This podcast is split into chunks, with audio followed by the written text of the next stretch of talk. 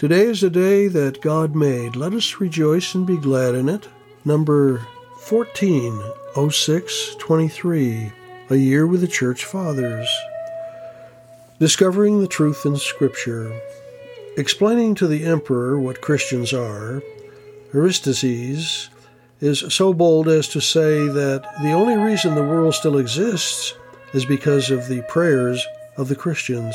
Read the scriptures for yourself, he says, and you'll discover the truth. As people who know God, they ask for Him things that are proper for Him to give and for them to receive. And this is how they live their lives. And because they acknowledge the goodness of God towards them, the beauty that is in the world actually flows forth because of them.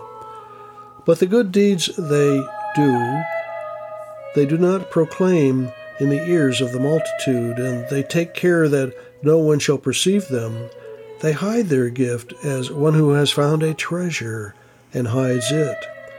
And they work to become righteous as those who expect to see their Messiah and receive from him the promises made to them with great glory. But their sayings and their ordinances, O king, and the glory of their service, and the expectation of their reward, according to the deeds of each one of them that are and expect to uh, in another world, you, you, you can know these things from their writings. Truly great and wonderful is their teaching to him that is willing to examine and understand it. And truly, this people is a new people, and there is something divinely mingled within it. And I have no doubt that the world stands by reason of the intercession of Christians.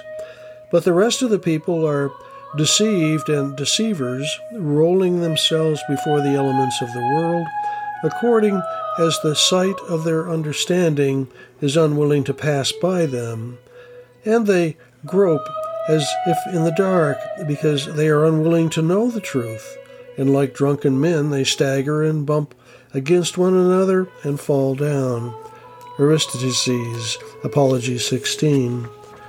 In God's presence, consider Am I praying enough to hold up my part of the world? Closing prayer. Lord, help me understand your scriptures, and not only to understand them, but also to put their precepts into practice.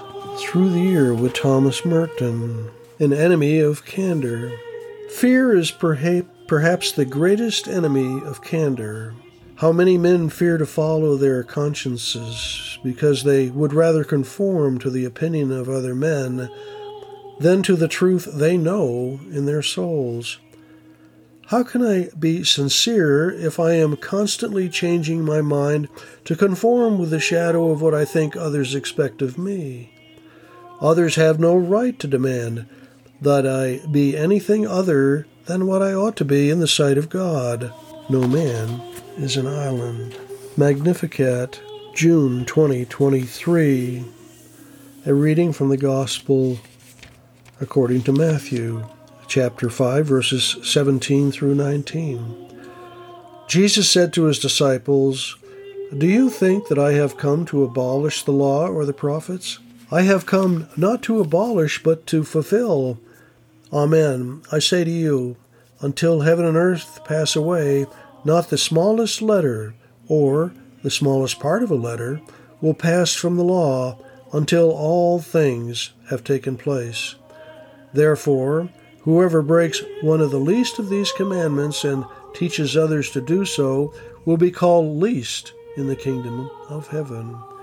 But whoever obeys and teaches these commandments will be called greatest in the kingdom of heaven. The Gospel of the Lord.